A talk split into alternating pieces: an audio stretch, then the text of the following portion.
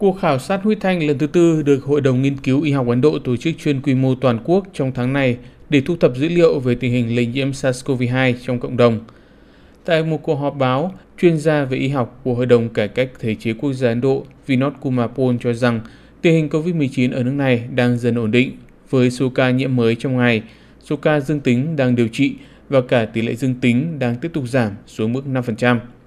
Tuy nhiên, chuyên gia này cũng khuyến cáo người dân tiếp tục tuân thủ các nguyên tắc phòng chống COVID-19 cũng như duy trì giãn cách xã hội. Bên cạnh đó, Bộ Y tế Ấn Độ cũng khuyến khích các bang và vùng lãnh thổ liên bang tự tiến hành các cuộc điều tra huyết thanh tại địa phương mình song song với các hoạt động tầm soát của chính phủ. Theo Hội đồng Nghiên cứu Y học Ấn Độ, cuộc khảo sát huyết thanh lần thứ tư sẽ được tổ chức tại 70 quận ở 21 bang và sẽ tiến hành với đối tượng trẻ em từ 6 tuổi trở lên. Trong khi đó, cố vấn của Trung tâm Sinh học, Tế bào và Phân tử, tiến sĩ Rakesh Misra nhấn mạnh tầm quan trọng của việc nghiên cứu huyết thanh trên toàn quốc. Ông cho rằng biến thể Delta của virus SARS-CoV-2 có khả năng thay đổi trong thời gian 2 tháng tới.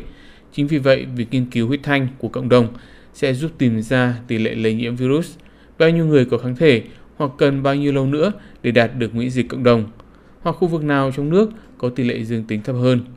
Ngoài ra, theo chuyên gia này, khảo sát huyết thanh cũng giúp tìm hiểu lượng kháng thể sinh ra sau khi tiêm phòng vaccine vào cơ thể. Đánh giá về tình hình dịch bệnh đang dần được cải thiện trong nước,